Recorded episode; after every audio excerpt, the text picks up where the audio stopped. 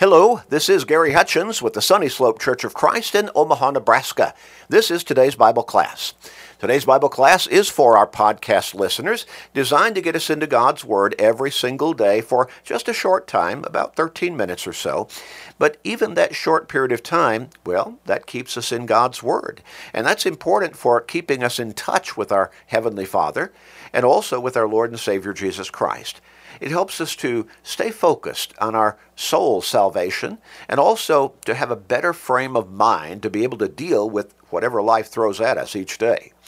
But you know, being in God's Word consistently like this also helps us to stay strong and even grow stronger in our faith because faith comes by hearing the Word of God. Romans 10 and verse 17. We always encourage you, help people in your life who you know Probably some within your own family need to change their focus in life. They need to start thinking about their soul's salvation and their relationship with God.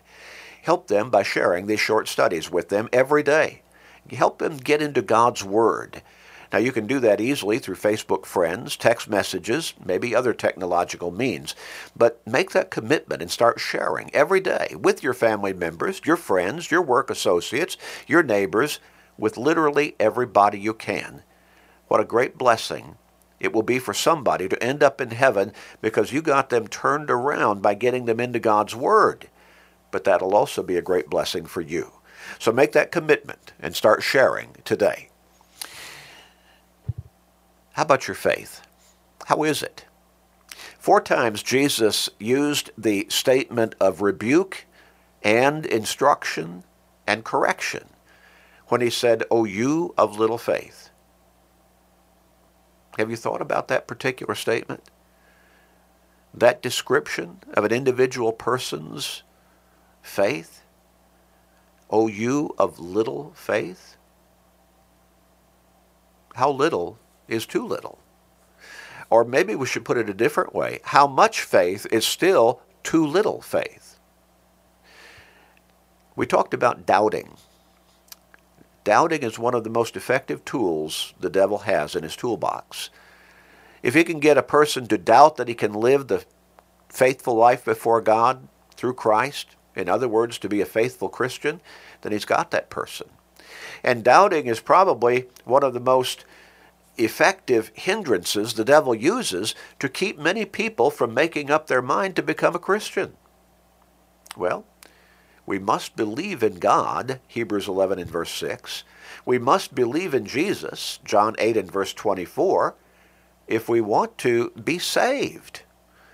But we also then need to live the faithful life that comes after becoming a Christian. Now, can you live that faithful life? Jesus said, Be faithful until death, and I will give you the crown of life. I would suggest to you that most people who say, you know, I don't, I don't know that I can live that life. I, I doubt that I can be a faithful Christian on a consistent basis. But they still have faith in God. They still have faith in Christ, but it's not saving faith because their faith is lacking. It is too little faith to make that commitment to give their lives to the Lord, to accept his invitation to come to him, Matthew chapter 11 and verse 28 and 29, and so they hold back. But Jesus said not only do we need to have enough faith to become a Christian, but we need then to live a faithful life before him until our time on this earth is over. Be faithful until death, and I will give you the crown of life eternal life with God in heaven depends first upon our developing our faith. Well, as we keep emphasizing, that's a big part of what today's Bible class is all about. Getting us into God's Word so we can develop our faith and then grow in our faith and stay strong in our faith. But then we have to put that faith into action through obedience and dedication on a consistent basis, and that's faithfulness. Can you have that much faith? Can your faith be that strong? Well, Jesus encourages us that yes, He will be there for us. You can live that faithful life if you will walk with Him. Seek first the kingdom of God and His righteousness, and all these things shall be added unto you. Matthew 6 and verse 33. And the scriptures also encourage us that we can live the faithful Christian life if we will lean on God and we'll lean on our Savior. Paul the Apostle wrote, I can do all things through Christ who strengthens me.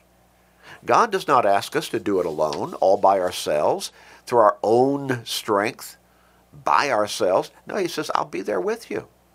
James said, Resist the devil and he will flee from you. Draw near to God and he will draw near to you. James chapter 4, verses 7 and 8.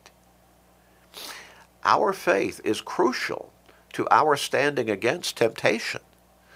In Ephesians chapter 6 and verse 16, the Apostle Paul wrote this Above all, taking the shield of faith, with which you will be able to quench all the fiery darts of the wicked one. Now, a lot of people think I, I, I just I, am not that strong in my faith. I, I can't do it. I can't resist the temptation. Uh, your faith will be your shield against all of those attempts on the part of the devil to lead you into temptation to sin. You see, it's up to you. The devil can't make you sin, but your faith, you can rely on that if you will really focus on your faith to stay faithful, to stay true to God and to Christ. In, the, in Psalm 125, verses 1 and 2, notice the encouraging instructions from the psalmist. Those who trust in the Lord are like Mount Zion. Mount Zion? How big, how tall, how firm, how strong, how strong is a mountain? Are like Mount Zion, which cannot be moved, but abides forever. As the mountains surround Jerusalem, so the Lord surrounds his people from this time forth and forever. Oh, yes, God will be with you and help you to stay faithful to continue successfully living that faithful life. Remember what we've emphasized two or three times during this particular study that God is faithful to not allow you to be tempted beyond what you are able, but with the temptation will make the way of escape that you may be able to bear it. 1 Corinthians 10 and verse 13. If you stay with God faithfully, God will be faithful to you at the same time on an ongoing basis. Now, what about that statement from our Lord that he uttered four times on four different occasions? Oh, you of little faith. Four times he used that phrase. It is a phrase of rebuke, and it also is a statement of instruction and correction. Jesus did not write off the people to whom he said, O you of little faith. That was descriptive of their present faith condition. But he wasn't done with them. He was rebuking them, yes, but he was also instructing them and correcting them. They did not have to live, uh, have to remain in that condition of weak faith. Now, what was one of the occasions on which Jesus used that statement.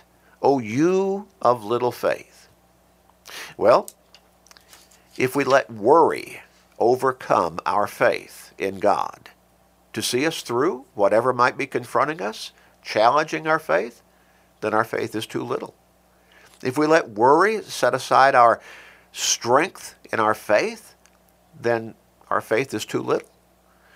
When teaching on the necessities of life and God's power to care for us in those times of need, Jesus said, Now if God so clothes the grass of the field, which today is and tomorrow is thrown into the oven, will he not much more clothe you, O you of little faith? Therefore do not worry, saying, What shall we eat, or what shall we drink, or what shall we wear? And then in verse 33, well, in verse 32 of Matthew chapter 6, and we, we were reading verses 30 and 31, in, in verse 32, Jesus went on and said that after all these things the Gentiles seek, that is, the unbelievers. For your heavenly Father knows that you need all these things. But seek first the kingdom of God and his righteousness, and all these things shall be added to you.